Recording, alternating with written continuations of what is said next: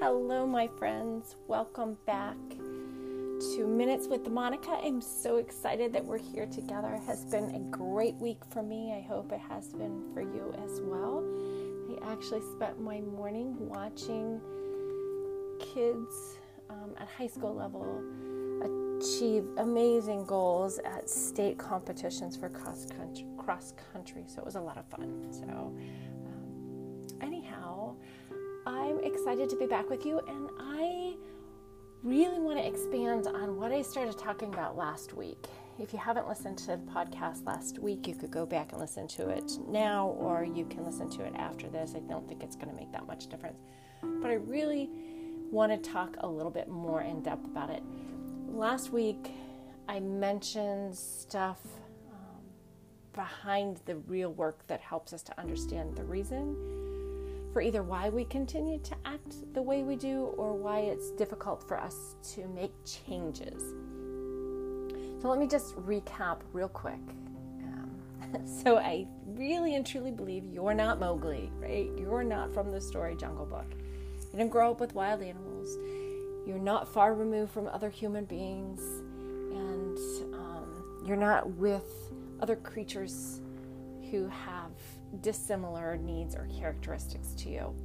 Although I promise I could argue successfully even that Mowgli took on traits of those who influenced his circle. But what I mean by how you grow up is that you have several different circles that impacted who you are today. And I want to talk a little bit about those. So, this first circle would be your inner circle to close friends, family, people who you spend or have spent a large amount of time with that would be considered family, even if they're not necessarily blood relative. Okay? Whatever these people taught you about love, forgiveness, compassion, and in a broad sense, emotions, these are the truths that you return to naturally simply because they're ingrained in the makeup of who you are. So then you have an intimate circle that's not necessarily family. These are people who have a large impact on your life. Maybe they represent authority or it might be that you spend a large amount of time with these people. They could be parents of friends, they could be religious figures or teachers, and maybe they're types of people, or these are the types of people that would fall into that group category, right? There's also a very broad circle of influencers I'm sorry, I wish you could see me right now because I talk with my hands and you can't see me and I'm still talking with my hands. Anyhow, back to the circles. So there's also this very broad circle of influencers in our lives. These are the people in our community. They're who uh, help us to develop our cultural norms, things that are socially accepted. And as I talk about this a lot, this is as with most topics, this is not an exhaustive list.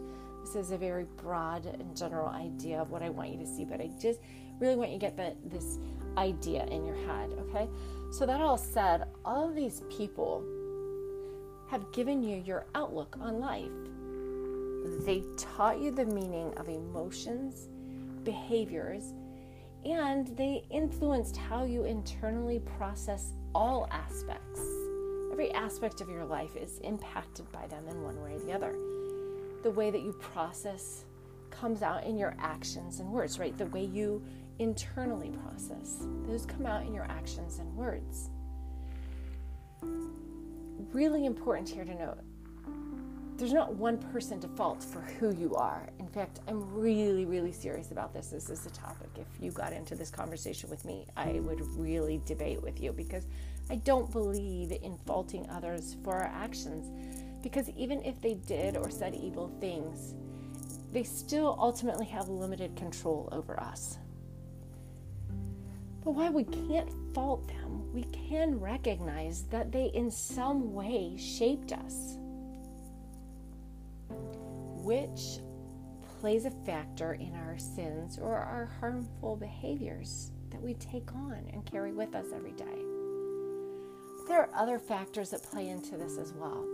In fact, trauma and crisis are two areas that I uh, dig deeply into, and they're things that, two of the biggest things that can shift our internal selves and typically shift them very quickly in some cases over a time period but but today i'm not going to talk about that so that's not my focus but I, I want you to understand there are other factors that play into either our sinful behaviors or our harmful behaviors and you can give them all different titles and they all kind of come back to some of the same places definition definition wise but today what i really want to focus on is that one thing that nags you constantly we talked a little bit about that last week in the podcast.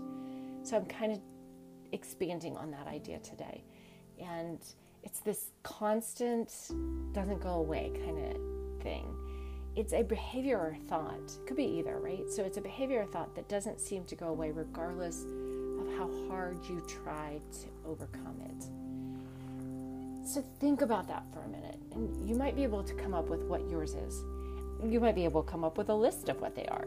But just coming up with a general idea is kind of where I want your mind to go at this point.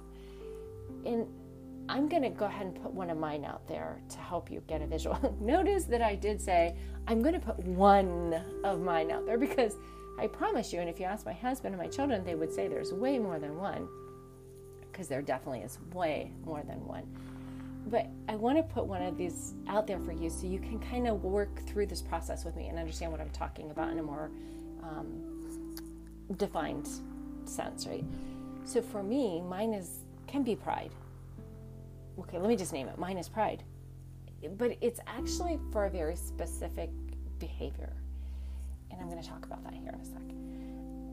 I, I think that there are different ways in which behaviors and sins present themselves. And so we need to learn to recognize those as well. And I'll talk a little bit about that at the end of the podcast. But for right now, the, the issue that I want to deal with and show you is, is mine, and it is pride. So it's, again, actually a very specific prideful behavior or thought process that I go through. It happens when I'm in my car, and the crazy thing is that when I'm in my car, there are times when I actually feel really kind of cocky and prideful. And I know this really doesn't seem like a lot to you, but for me, it's huge. And in the line of work that I do, it could be really significant. And so, this is a, place in my life that I need to be aware of and I need to recognize. And so, what happens for me is I actually recognize it when it happens. It's this um, uncomfortable feeling for me. It actually drives me nuts. And I wish I knew. I do know. I'm going to talk about it. like, it just drives me nuts, right? So, let me give you an example. First, let me tell you that I, if you don't know this about me, I drive a Ford Mustang Okay, that's just there's a whole backstory to that. But um, I, it's this beautiful car for me, right? I drive this beautiful Mustang, and it is also a standard vehicle. And so, unless you've driven one of those, you don't necessarily fully understand what the sense of power behind a sports car with a gear shift is. There's really something significant in there, and it may just be mental because cars are really well made anymore, so they shift very quickly as automatics. But mine is a standard. And there are, are occasions when I get in my car I feel this sense of inflated ego behind the wheel. It's crazy. I, it's not something that walks around with me every day, but it's in this moment, right? Uh, times when this might happen would be things like I take a sharp curve at high rates of speeds, or when I pull over or pull up to another car at like a red light. And when the light changes, this car revs up and tries to beat me. Okay, well, if you don't know me, I'm also highly competitive. And so now you probably get the image of what happens in my head at this point. You're also probably thinking that this isn't such a bad thing, right? And I didn't say that I was sharing with you a deep, dark secret. A couple of those. But what I'm saying to you is that it's something that needs to be recognized. This is an average behavior for most people. But in the sense in which I'm experiencing it, the Bible calls it pride. And in this sense, sin. And so it bothers me that my mind goes to that place. So it's kind of a crazy example, but I want you to see a few things here. First of all, I want you to see how it's sin. Okay, because if you're hearing, if I was hearing this story, I would kind of blow it off and think, oh, it's not really that big of a deal, but it is. So let me kind of explain this. It, it, again, it isn't that I'm excited to drive my car, which I am, and that's all good. It, or it's not that I'm excited or grateful to have it, which I'm really incredibly grateful to have it. And there's a huge backstory to how I have it. So I'm really excited about all that. But for me, it's that it uh, help it creates this attitude that I take on within myself that somehow says I'm better than those other people around me just because what I can shift a car. It, actually, that plays into it more than you realize. But because I drive a shift stick shift, and because that I can drive that stick shift really fast, okay, like literally, I mean, I can leave many of them in my dust. It, and it's again, it's not about the actions either. If I did these things because they were fun, and they are, I'm not going to deny that, but if that was my reason behind it, it doesn't have the same power. I do these things because it's a pride thing. I literally have a sense in these moments that I'm better than the next person. And that feels really, really ugly to me. And that alone is sin. But I think it goes deeper still.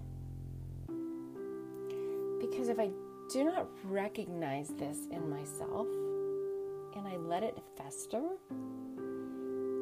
it doesn't just have the ability, it just literally spills over into every other area of my life. And it suddenly becomes more than sin. It has the ability to turn into selfishness, as I might feel a sense of entitlement, or I refuse to be giving, or I hoard what is mine. Okay, not. I want you to clearly understand this. It's not the sense that I feel those things when I'm driving my car and I feel prideful. It's that those things creep into the picture when I allow that behavior of mine, that thought and behavior of pride to continue, that those things seep out in other areas, right? I become entitled or selfish. I begin to hoard some things that belong to me because they're special to me, whatever. So that's the first thing that I wanted you to see. I want you to understand how certain small things are sin or how they can be damaging to us. And when this podcast is all over, and if you haven't already thought of your stuff, I encourage you to give it some time to ponder over what it might be. Not here's a really key thing though, not in a negative manner. That could be really overwhelming, and that's not what I'm aiming here for.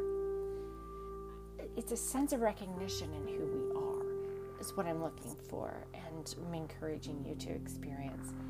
So it's not in a negative manner. Remember, we all have stuff. We're human. We don't do it all right all the time, right? So we all have stuff. So, what I want you to do is, I want you to do it with the intention to learn something about yourself. And the second thing that I wanted you to take away from here is from this podcast is that that these thought where these thoughts come from. So let's go back to me for a second as the example. And let me just take you back to this this Mustang. So my entire life I have longed to have a Mustang.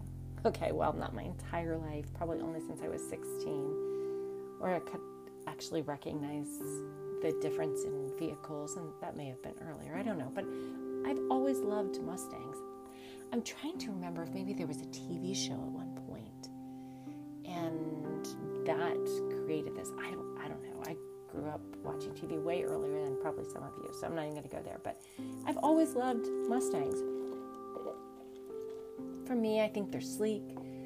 They're the image of what uh, a real muscle car is supposed to look like, except for, you know, squirrel moment here, but except for the few years in which they somehow Ford lost track of what a muscle car is supposed to be in the 90s, and we're not going to talk about what's coming next for the Mustang. Oh, oh anyhow.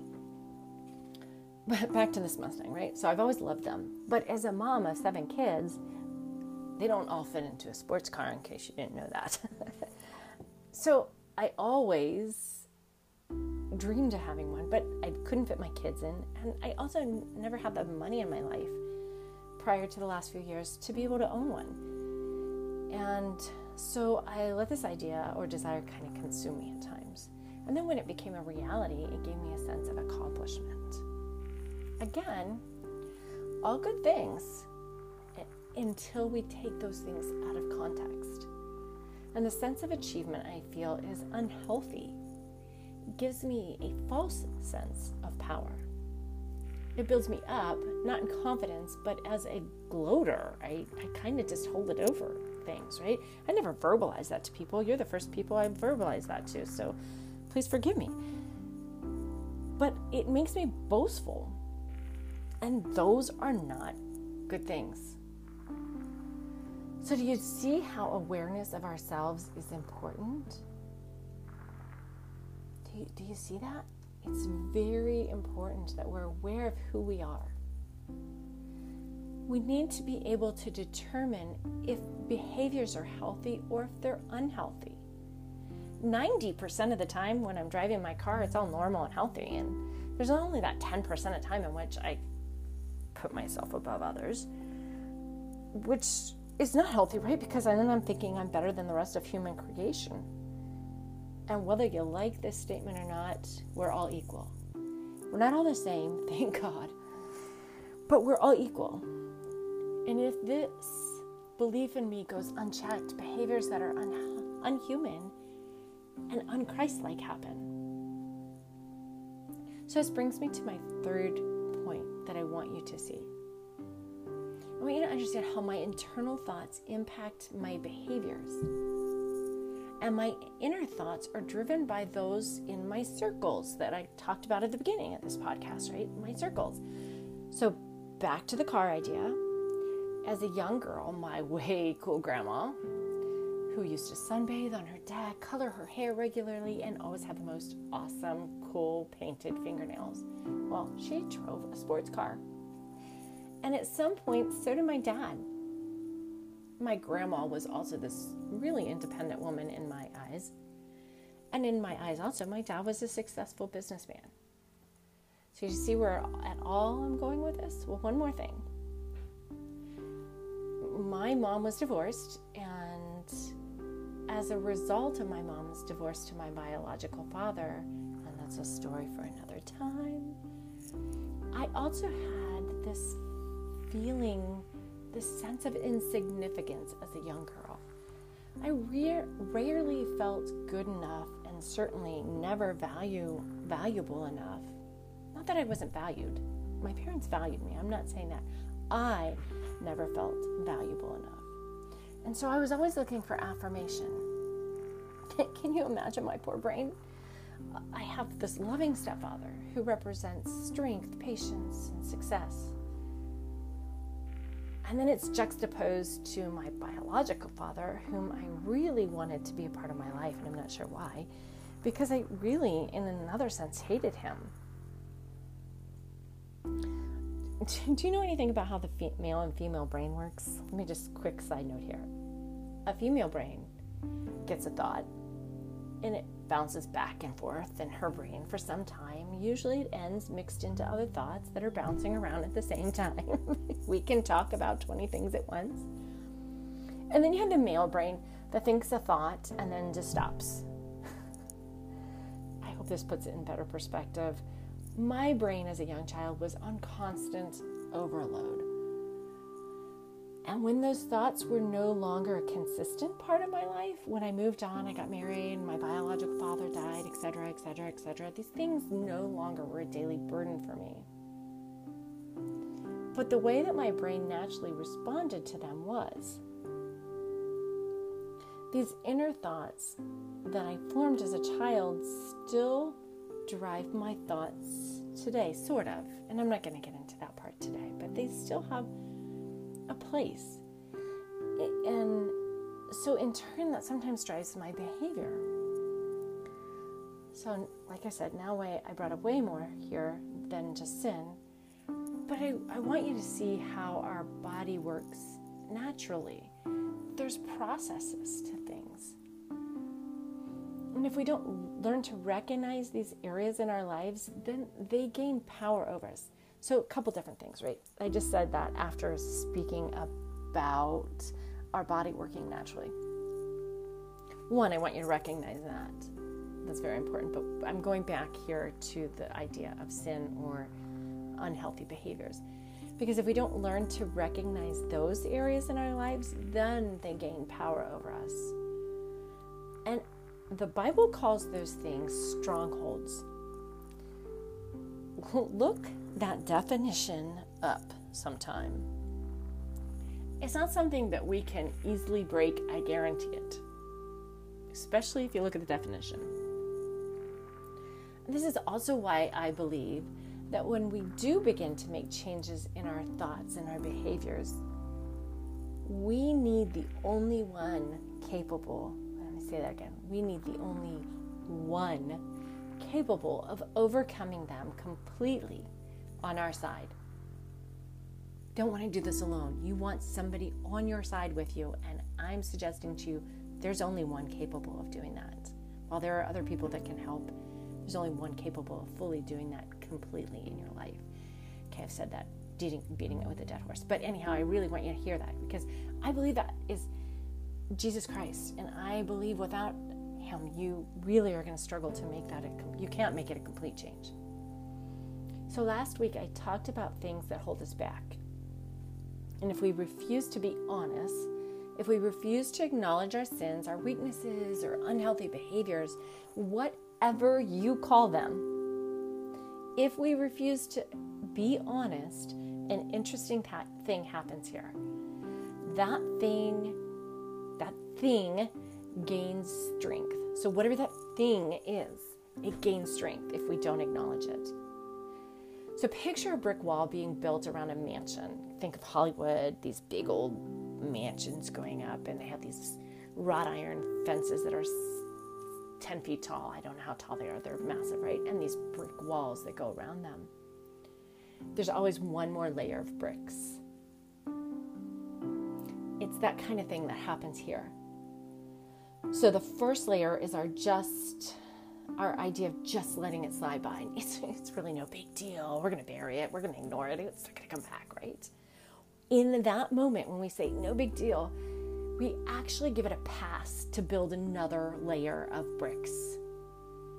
And if it comes up again and we do the same thing, it now begins to seep into our behaviors. And the worst part is, we don't recognize it and we've given it another pass. So, guess what? Yep, you got it. Another layer goes up. And so, another time it happens, and another layer, and on and on. You get the picture, right?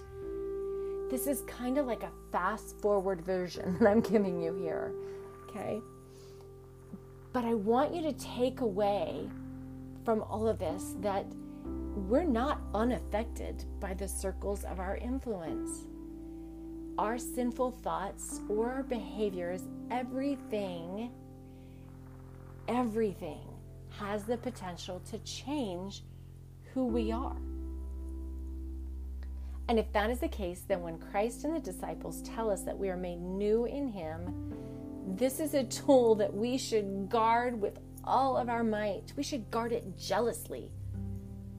We should willingly accept God's help that comes in the form of spiritual guidance through healthy mentors that are our friends and through the Holy Spirit. We shouldn't. Okay, let me rethink this here because miracles still do happen all the time. But we shouldn't just expect a miracle to happen here, but we should really understand that this is a process. And the first one that we should ask for guidance and help is God. So the first process is asking God for guidance and help. The second is to learn to recognize yourself, all of yourself, the good and the bad. The third is to be brutally honest with God by laying out your sins to Him. Okay, that really stinks. That's not easy, but it's a very, very important step. And just by being brutally honest, we're going to feel some things melt away. You're going to get this sense of freedom in some of this. It's a very, very important step. Being completely honest with God by laying out your sins to Him. He already knows, just tell Him. There's a release that occurs there. Fourth, refuse to give in to your unhealthy behaviors. Okay, by the way, I just want you to take a deep breath here. That means not that you won't sin, but it means that you are deciding, you're making it a determined piece of your life to know where the line is in which it becomes sin and where you need the help of the Holy Spirit. And I promise what's going to happen is you're going to become more alert and more willing to resist when that thing or that sin or that whatever you call it pops back up. And because you'll be more aware and more alert to it, you're going to be more willing to take your failed attempts to God, which is where you need to go in the first place. So there are fifths, and there are sixths, and there are sevens, and there are more steps, but that's not what I wanted to address with you today. And in the last few podcasts, I'm aware that I've really pushed you as a listener to consider what it means to trust in God by being honest, both with Him and yourself. I'm fully aware of this. And I know that some of you are making an honest attempt And probably some of you are holding back. I get it. I do. I want to remind you as you make the decision to take this journey, or if you're in the midst of this journey, I want you to remind you that at times it can feel really heavy.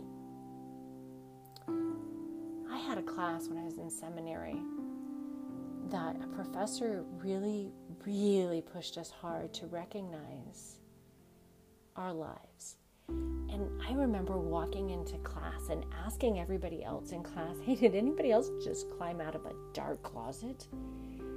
Because at times it really felt like that. So I know what I'm asking here, and I know that it could be really dark or really heavy at times. So I want you to be aware of that. And I also want you to recognize that I'm not putting those things out here just for you to think about or to muddle through on your own. I help individuals to work through these areas, and I want you to know that's available to you. So, if this is something that you are struggling through or something that you want to address in your life, please don't hesitate to reach out. And I'll help you take this journey with you. In fact, if you go to the bottom of my homepage, there's a link to contact me. Just go to monicaswink.com and again on the homepage, look for the link and let me know how I can help you move into a healthier you. In the meantime, work through just becoming aware of yourself and how the world around you has impacted you. I love you, my friend. I'm so grateful you're letting me take this journey with you. And I can't wait until we meet back here again. God bless you. Have a great week.